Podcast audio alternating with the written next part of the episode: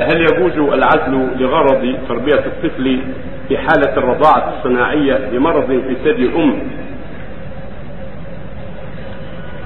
الأصل العزل جائز هذا هو الأصل. الأصل يجوز العزل للمصلحة الشرعية الاسباب التي يتفق عليها الزوجان.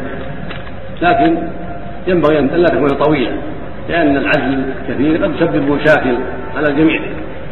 لكن إذا كان في مدة قليلة مثل ما جاء في النبي صلى الله عليه وسلم قال جابر كنا نعزل والقران ينزل ولو كان شيء من هذا لنهانا عن القرآن. فالعزل موجود لعهده عليه الصلاة والسلام ولا منع عنه. نعم.